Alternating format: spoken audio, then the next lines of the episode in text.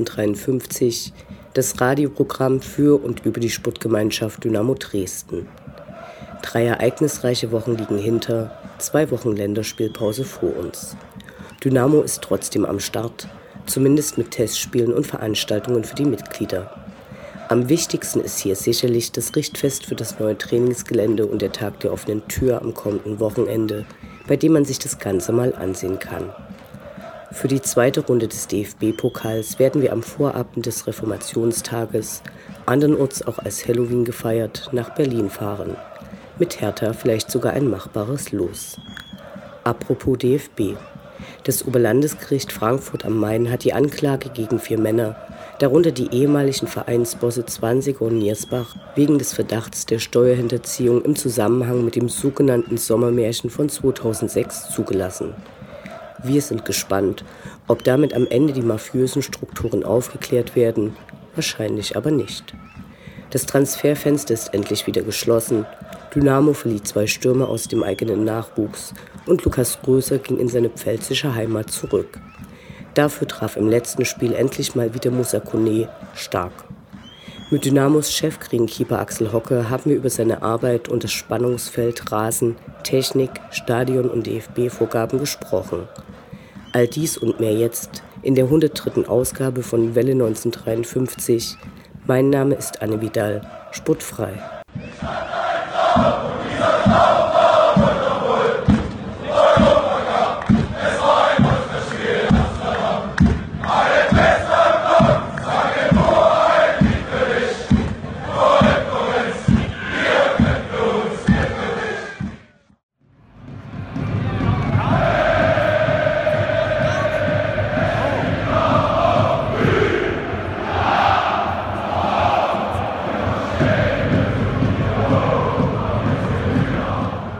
Blick zurück. Was ist passiert? Was war großartig? Was hätte nicht geschehen dürfen? Infos zu den absolvierten Liga- und Pokalspielen.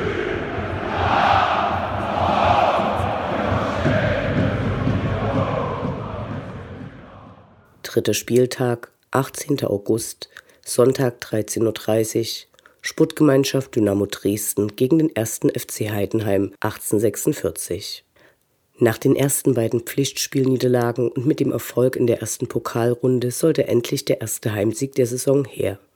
Der kurz zuvor verpflichtete Alexander Jeremejew durfte sofort in die Startelf und ließ viele Dynamo-Fans hoffen.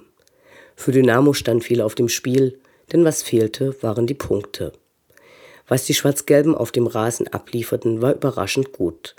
Zumindest die Heidenheimer, die oft abgemeldet waren, hatten damit nicht gerechnet. Am Ende stand fest.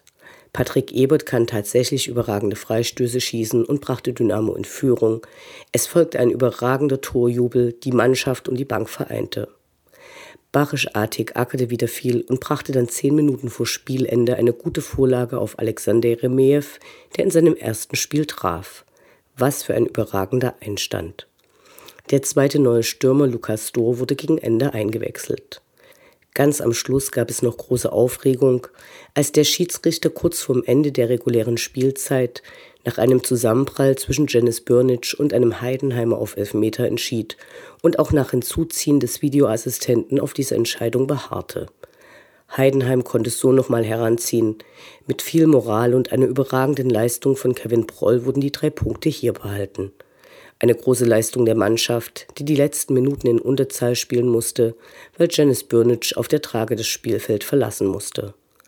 Nach dem Spiel meldete sich die Interessenvereinigung der Schiedsrichter zu Wort und erklärte, dass die Entscheidung auf Elfmeter falsch gewesen wäre.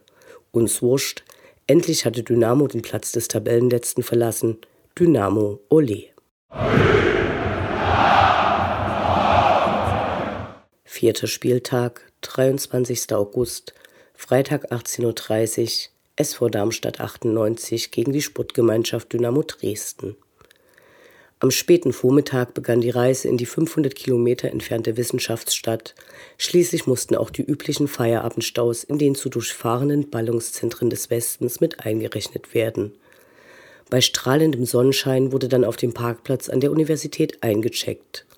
Die Polizei war diesmal, ganz anders als bei den beiden vorherigen Spielen dort, zurückhaltend, wenn auch sehr nervös. So wurde zwar den ankommenden Autos freundlich der Weg gewiesen, Einmal kam aber noch ein Polizeifahrzeug hinterher und notierte vorsorglich die Autokennzeichen auf den Gästeparkplatz. Um das Stadion waren zwei Ringe von Polizeifahrzeugen gebildet worden, der holprige Fußweg durch den Wald aber den Fans allein vorbehalten. Die Ordner am Einlass hatten mehrere Fortbildungskurse besucht und präsentierten sich freundlich.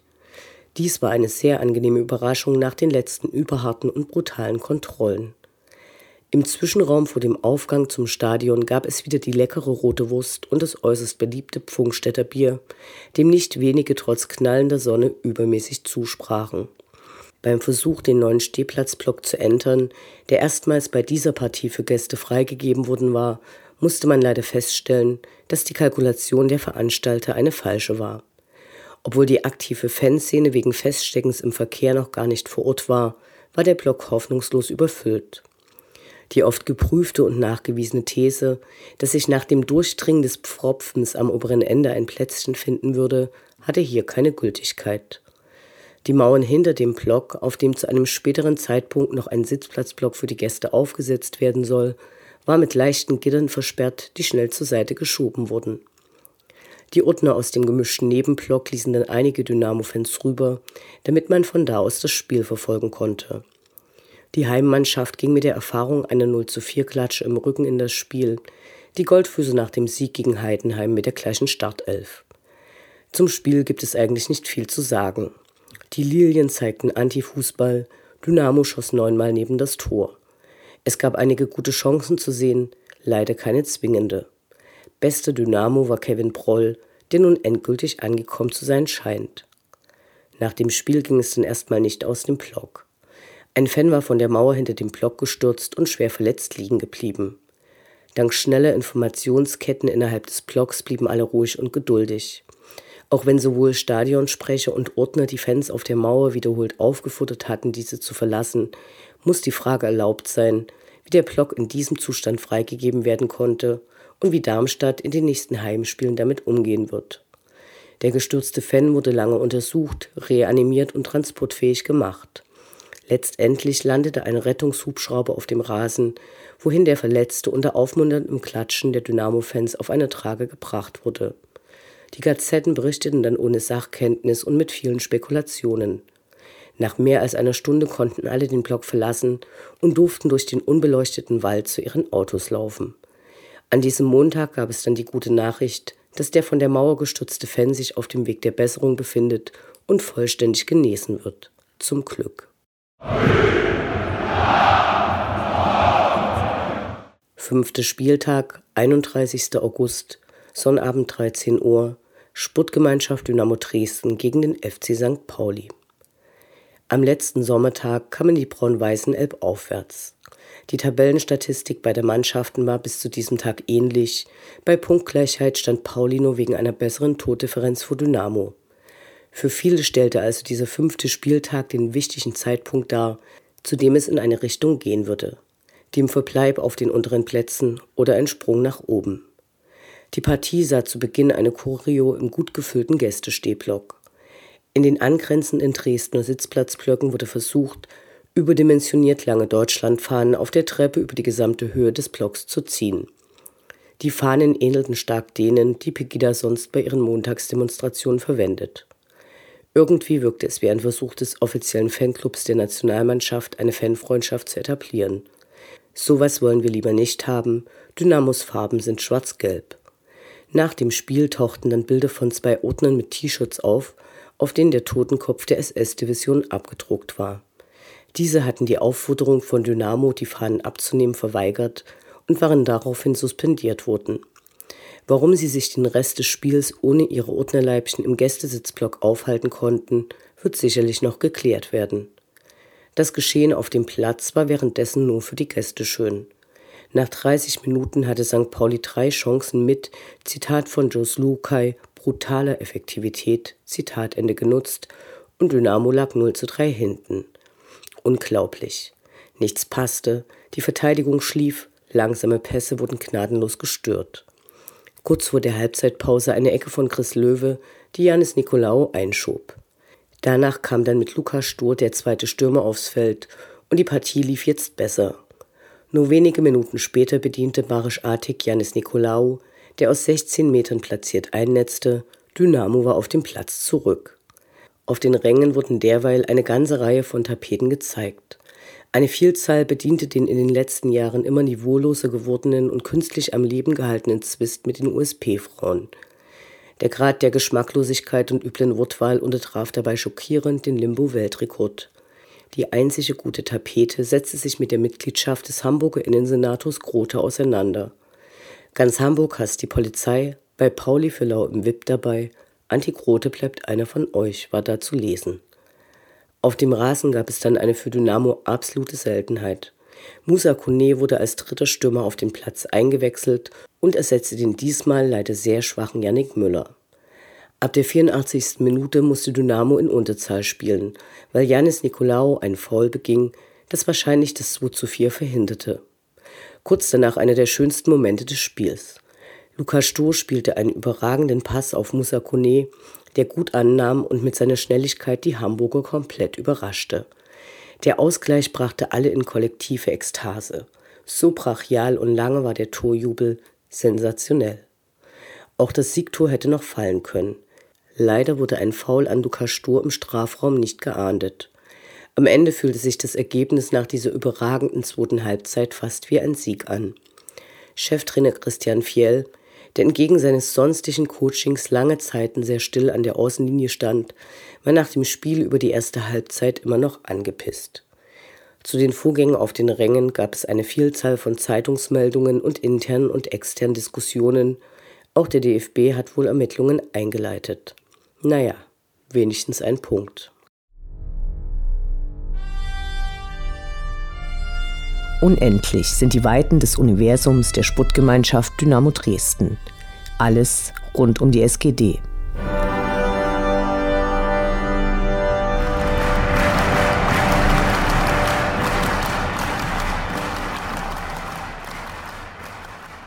Am 22. August gab es im Stammhaus Feldschlösschen eine Veranstaltung für Mitglieder.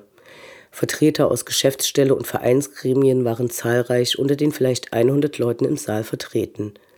Neben den beiden Geschäftsführern Ralf Minge und Michael Brunn war der technische Leiter Sven Hartmann da, um den Stand der Arbeiten am neuen Trainingsgelände vorzustellen. Bisschen blöde, dass das zur Einführung gedachte Video erst viel später gezeigt werden konnte. Moderiert wurde von Präsident Holger Scholze, auch Vizepräsident Ronny Rehn und einige Mitglieder des Aufsichtsrates zeigten Präsenz. Gefragt wurde dann vorrangig zu Spielern und Spielsystem. Nicht wenige verwirrende Statements gab es, weil Mitteilungen des Vereins nicht richtig verstanden wurden oder abstrusen Gerüchten Glauben geschenkt worden war. Zum Glück war man ja im Brauhaus. Prinzipiell ist das Veranstaltungsformat ganz nett und informativ. Nach knapp zwei Stunden war dann der offizielle Teil vorbei.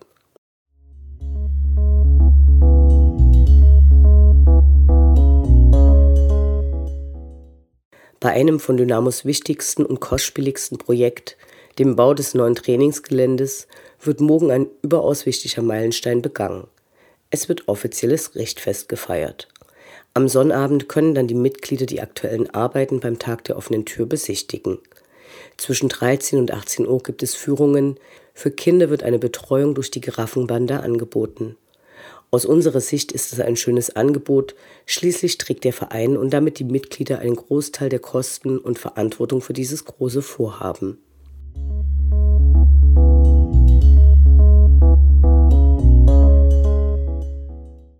Auch in diesem Jahr werden die neuen Spieler den Mitgliedern vorgestellt.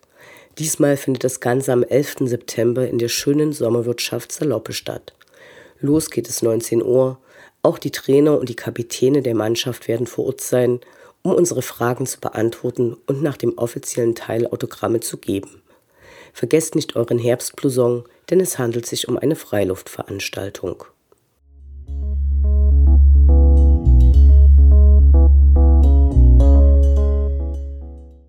Bereits zum fünften Mal organisiert die Fangemeinschaft das überaus beliebte Skatturnier. Das wird am 27. September ab 18 Uhr wieder im VIP-Bereich des Stadions stattfinden. Da die Teilnehmerzahl auf 100 Leute begrenzt ist, solltet ihr euch fix anmelden. Das dafür auszufüllende Formular sowie Informationen zu den Spielmodalitäten findet ihr auf der Seite fangemeinschaft-dynamo.de. Wir wünschen gut platt.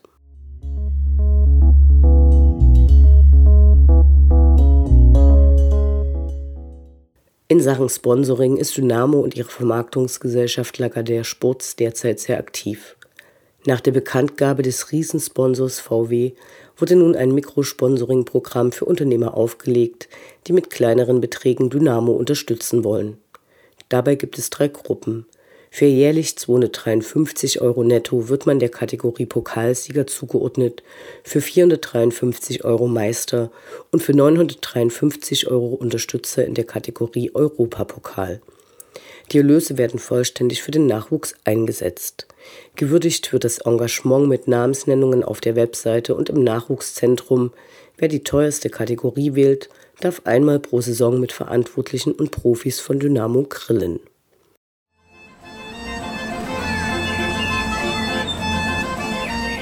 Wir Fans bleiben Dynamo treu.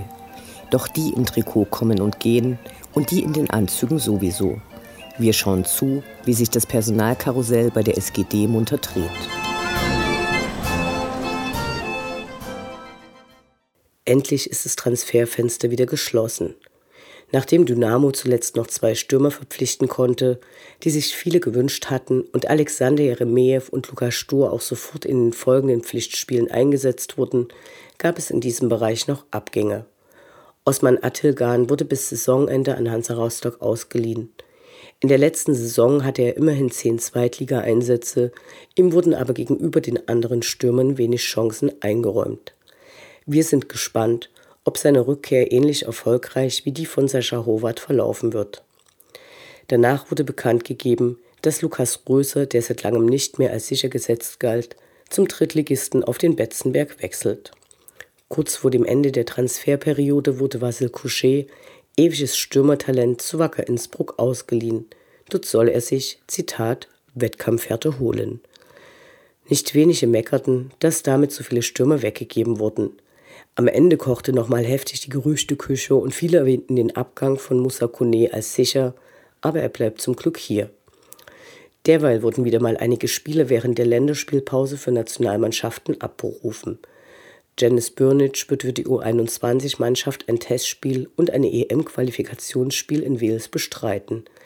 Kevin Ehlers wurde erstmalig in eine DFB-Juniorenauswahl berufen, und zwar in die U19, während der neue Stürmer Lukas Stoh für die slowenische U21 in einem Testspiel antreten wird. Aber gut, ich meine, alles, was ich jetzt rede, ist alles Schall und Rauch. Das Interview. Gespräche mit Spielern, Funktionären, Initiativen, Freund und Feind.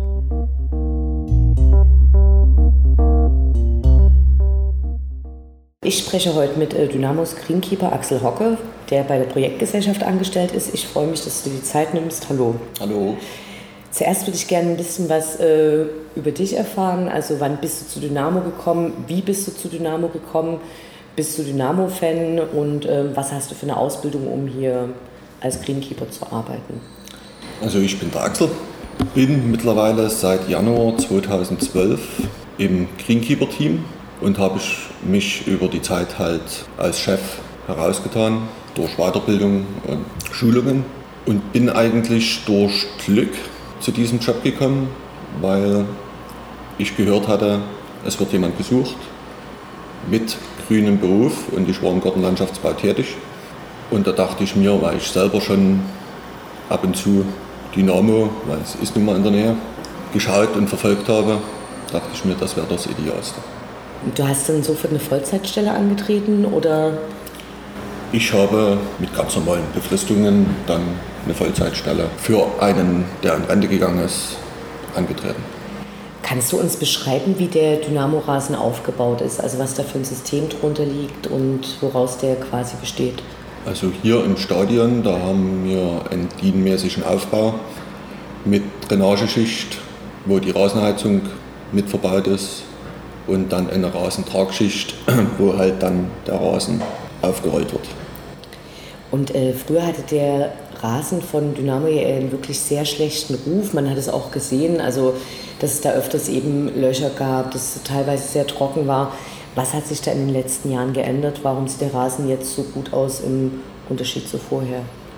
Also ein großer Punkt ist, dass wir durch Veranstaltungen und Trittveranstaltungen halt den Rasen wechseln.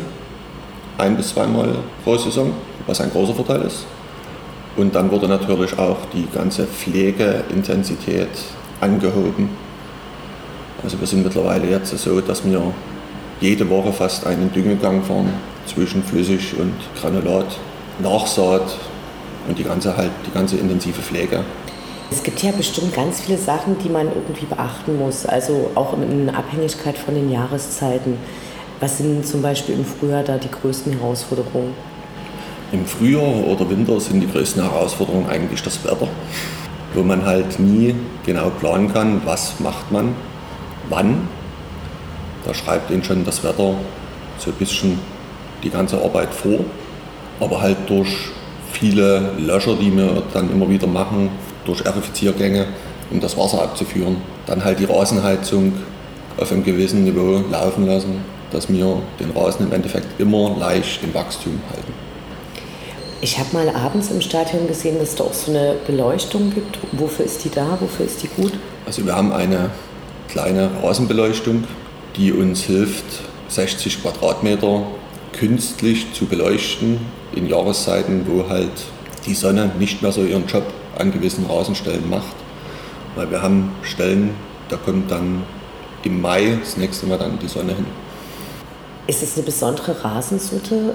Macht ihr da Experimente? Wird das auch mal gewechselt oder gibt es da Vorgaben, wo man sagt, das ist jetzt für Fußballrasen die beste Sorte? Also vom Rasen her arbeiten wir jetzt schon viele Jahre mit einem der größten Produzenten im Rollrasen zusammen und da ist ein spezieller Sportrasen für Stadien von den Gräsersorten her halt immer ausgerollt. Genau, weil, weil ein Freund von mir wollte nämlich wissen, äh, welche Rasensorte müssen sich Fans kaufen, um im Garten den gleichen Rasen zu haben. Geht das? Kann man das machen? Oder? Man kann das machen oder versuchen. Mit viel Intensität und Pflege kann man das versuchen. Also unsere Sorte besteht aus Lolium und Poa, wo man halt einen Großteil von Poa drin hat, um halt die Strapazität der Spieler abzufangen. Durch die Veranstaltung, du hast es schon angesprochen, wird hier der Rasen äh, mindestens zweimal im Jahr gewechselt. Eine Zeit lang hat man gesehen, dass die Spiele dann immer so weggerutscht sind und dann hört man auf den Traversen, dass dann jemand sagt, da ist der Rasen eben noch nie festgewachsen und das ist eben ein Problem. Und du hast aber für uns gesagt, es ist eigentlich ein Vorteil, den zweimal im Jahr zu, zu wechseln. Also was ist denn jetzt wahr davon? Also der Rasen kann im Endeffekt nach Verlegung sofort bespielt werden da die Rollen von 15 Meter Länge und 1,20 Meter Breite ein Eigengewicht pro Rolle schon mitbringen von 900 Kilo bis zu einer Tonne. Also gibt es überhaupt nicht dieses Problem, dass irgendwas anwachsen muss? Nein, das kriegen wir auch mittlerweile durch die kurze Zeit gar nicht hin, dass der Rasen im Endeffekt groß anwächst. Okay, also sprich, wenn Dynamo demnächst aufsteigt und man sich so ein Stück äh, Rasen rausschneidet, dann legt ihr die nächsten Rollen hin und dann kann es sofort wieder bespielt werden. Ja. Äh, wie viele Leute sind äh, für, die, für die Pflege des Rasens zuständig? Also für die Pflege des Rasens im Stadion plus Trainingsplätze sind sechs Festangestellte zuständig und wir arbeiten auch zusätzlich mit drei Hilfskräften, was dann Studenten oder Rentner sind, zusammen. Wie lang ist euer Arbeitstag? Also weil ihr könnt ja sicher dann nie am Stück abreißen, wenn ihr euch nach den Trainingszeiten und so richten müsst? Also wir versuchen schon unseren Arbeitstag bei acht Stunden Arbeitszeit zu belassen, was nicht immer geht. Und man muss halt in dem Job sehr variabel sein. Man kann nie sagen, man hat einen festen Dienstplan von halb acht bis 16 Uhr, sondern man muss halt dann auch mal gerade bei dieser Witterung ein paar Stunden dranhängen. Ich habe gehört, dass ihr nicht nur den äh, Rasen im Stadion pflegt, sondern auch äh, euch um die derzeitigen Trainingsplätze kümmert. Wie sieht da ein typischer Tagesablauf aus? Also im Endeffekt unseren Tagesablauf bestimmt der Trainingsplan. Da muss vor dem Training, was auch wieder abhängig ist vom Trainer, der eine Trainer möchte gerne früh vor dem Training gemäht haben, der andere möchte es lieber dann erst um die Mittagszeit gemäht haben.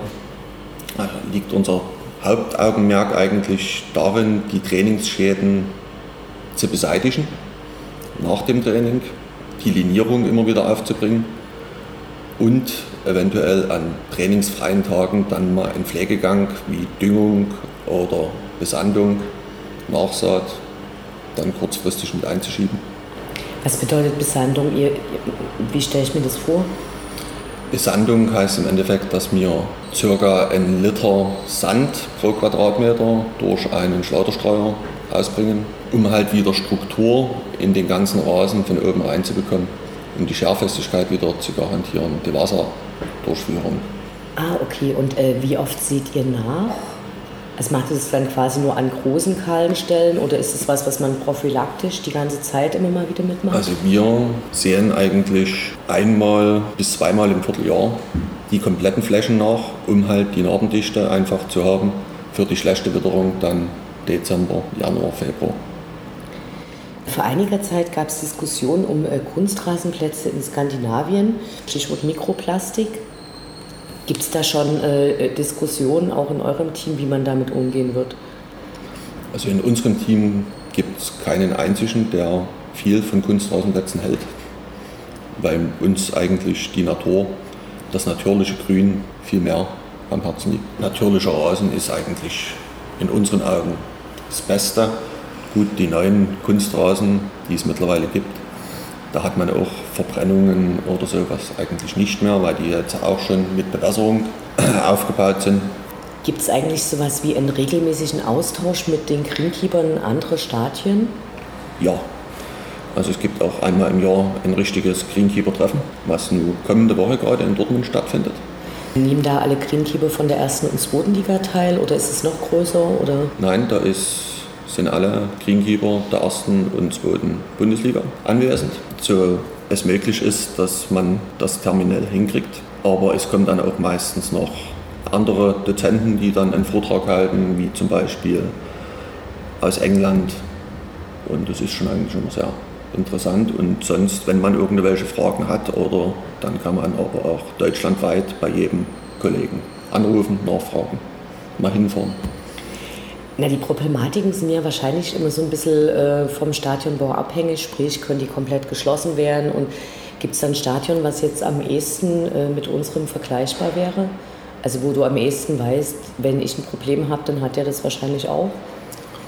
Gut, also unser Stadion, dadurch, dass halt die Zuschauer so nah am Spielfeld sitzen, hat auch schon sehr viel Verschattung, wo man dann halt bei die gleich großen Stadien Richtung Aue oder auch Bochum, Bielefeld, das ist schon so ziemlich identisch, wo man halt die gleichen Probleme ungefähr hat, wo dann aber auch viel das Finanzielle macht mit Rasenbeleuchtung und so weiter, wo ich dann eigentlich wir als Dresden schlecht Richtung erste Bundesliga gucken kann, weil dort finanziell viel mehr möglich ist als bei kleineren Vereinen.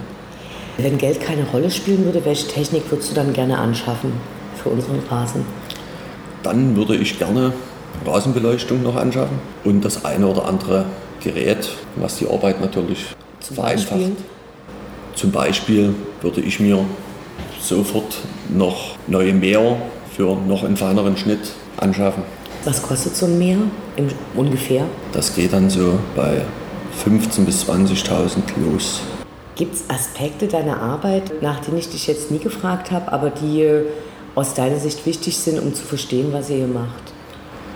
Ja, das große Feedback ist eigentlich auch immer, was wir bekommen von den Spielern oder vom Trainerteam, die einem dann halt das Feedback geben können, der Platz wäre oder ist eventuell etwas zu weich oder der Platz ist eventuell etwas zu hart. wo wir halt dann wissen, ja, der Fußballer nimmt das ja nur anders auf als wir, unsere Arbeit, oder den ganzen Rasen, wo wir dann halt wieder gegenwirken können oder in die Richtung noch weiter steuern. Vor einigen äh, Jahren gab es mal immer große Diskussionen, als die Spiele immer ausgerutscht sind. War das ein Problem des Rasens oder der Schuhe? Wir hatten die Rasentragschicht leicht erneuert und dadurch ist der Rollrasen obendrauf etwas gerutscht. Dadurch hat es den leicht geschoben, die ersten zwei, drei Wochen. Und dann das größte Problem, wenn sie rutschen, ist aber meistens das Wasser, was sie aber kurz vorm Spiel wünschen, nochmal auf den Rasen, um halt das Spiel mehr in die Richtung zu lenken. Wie würdest du zurzeit den äh, Zustand des äh, Trainingplatzes einschätzen? Also ist der besser geworden aus deiner Sicht? Weil da gibt es ja immer diese Diskussion, dass es im Winter sehr schwierig wird mit Beräumung und das ist dann auch in eurem Aufgabenbereich, ja. oder? Also die Trainingsplätze sind eigentlich in einem hervorragenden Zustand. Wenn man dann sieht, was vor vier, fünf Jahren im großen Garten für Bedingungen herrschten, könnte, kann sich zurzeit eigentlich keiner beschweren. Und im Winter macht es halt die Problematik, wir haben keinen beheizbaren Trainingsplatz. Und wenn der Frost halt kommt oder der Schneefall, dann haben wir die Herausforderung, den so gut wie möglich noch fürs Training vorzubereiten. Du hast vorhin erzählt, ähm, dass das Feedback von den Spielern und dem äh, Trainerteam ganz entscheidend ist für eure Arbeit, was ihr mit dem Rasen macht. Es gibt ja aber sicher auch allgemeine Vorgaben vom Fußballverband, wie ein Rasen auszusehen hat. Was müsst ihr da beachten? Ja, die DFL schreibt uns im Endeffekt ein Muster für unsere Mährichtung vor, um es halt den Linienrichter und Schiedsrichter zu erleichtern, Abseitsposition oder sowas zu erkennen. Des Weiteren wird uns die Schnitthöhe vorgegeben, die halt zwischen 2,5 und 2,8 mm am Spieltag liegen sollte. Ihr messt es dann mit der Hand nach oder? Wir haben dann ein sogenanntes Prisma, was wir auf den Rasen legen können und nach dem sind halt unsere Mäher eingestellt und einjustiert, dass wir halt dann immer das gleiche, die gleiche Mähhöhe haben. Gibt es noch weitere Vorgaben? Des Weiteren sollen wir laut DFL vier Messungen pro Saison weitergeben, wo halt sowas wie Scherfestigkeit, was halt die Kraft ist, die der Rasen aufnimmt durch den Spieler seine Fußballschuhe, die Wasserdurchlässigkeit, dass wenn mal ein Starkregen kommt während des Spiels, um weiterspielen zu können, um halt dort ordentliche Werte zu haben.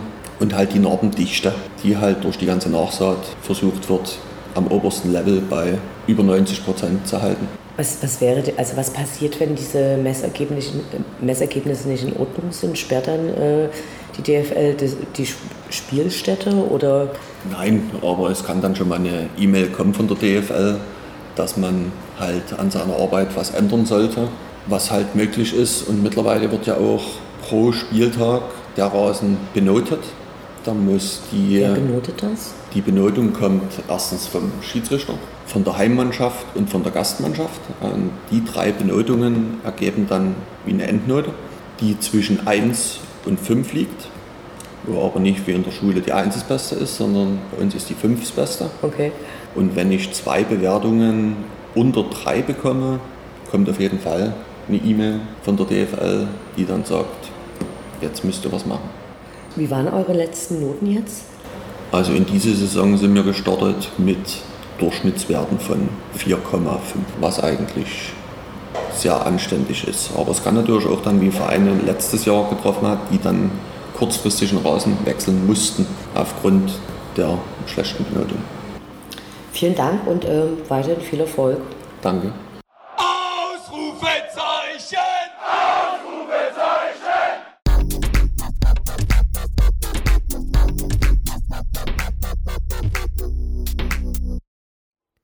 Der Blick nach vorn. Die nächsten Spiele, die nächsten Termine. Hoffnung und Zuversicht. Niederlage oder Ufter.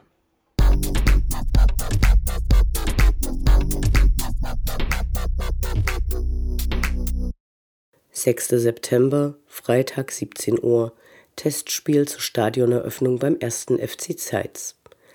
Bereits morgen treten die Goldfüße zu einem Testspiel beim 1. FC Zeitz an.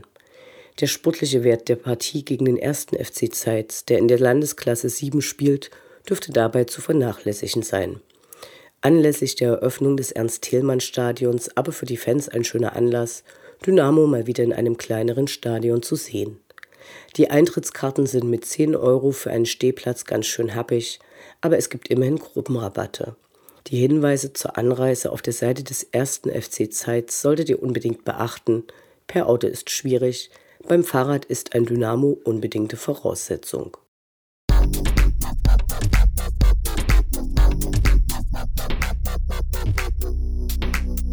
Sechster Spieltag, 15. September, Sonntag 13.30 Uhr, VfL Bochum 1848 gegen die Sputtgemeinschaft Dynamo Dresden. Und wieder einmal geht es zum Besuch neben die Musicalbühne. Bochum wartet nach der Länderspielpause. Für die ist es in dieser Saison nicht besonders erfolgreich losgegangen. In den ersten beiden Spieltagen holten sie nun zwei Punkte. Deren Cheftrainer Robin Dutt beendete seine Tätigkeit beim VfL Bochum auf kuriose Weise, als er nach der Partie gegen den Aufsteiger Wien Wiesbaden, als aus einem 0 zu 3 noch ein Unentschieden erkämpft wurde, seinen Rücktritt selbst ins Gespräch brachte und dann zu einem Gespräch mit dem Verein nicht antrat. Die Trainersuche dauert derweil noch an. Wir sind gespannt, wie sie sich nach der Pause präsentieren und hoffen, dass sie die Partie von Dynamo gegen St. Pauli nicht zu intensiv studiert haben. Für Dynamo wäre es die Gelegenheit, die Bilanz von nur fünf Siegen in 22 Spielen zu verbessern und sich aus dem unteren Bereich in das Mittelfeld hochzukämpfen. Dynamo Allee.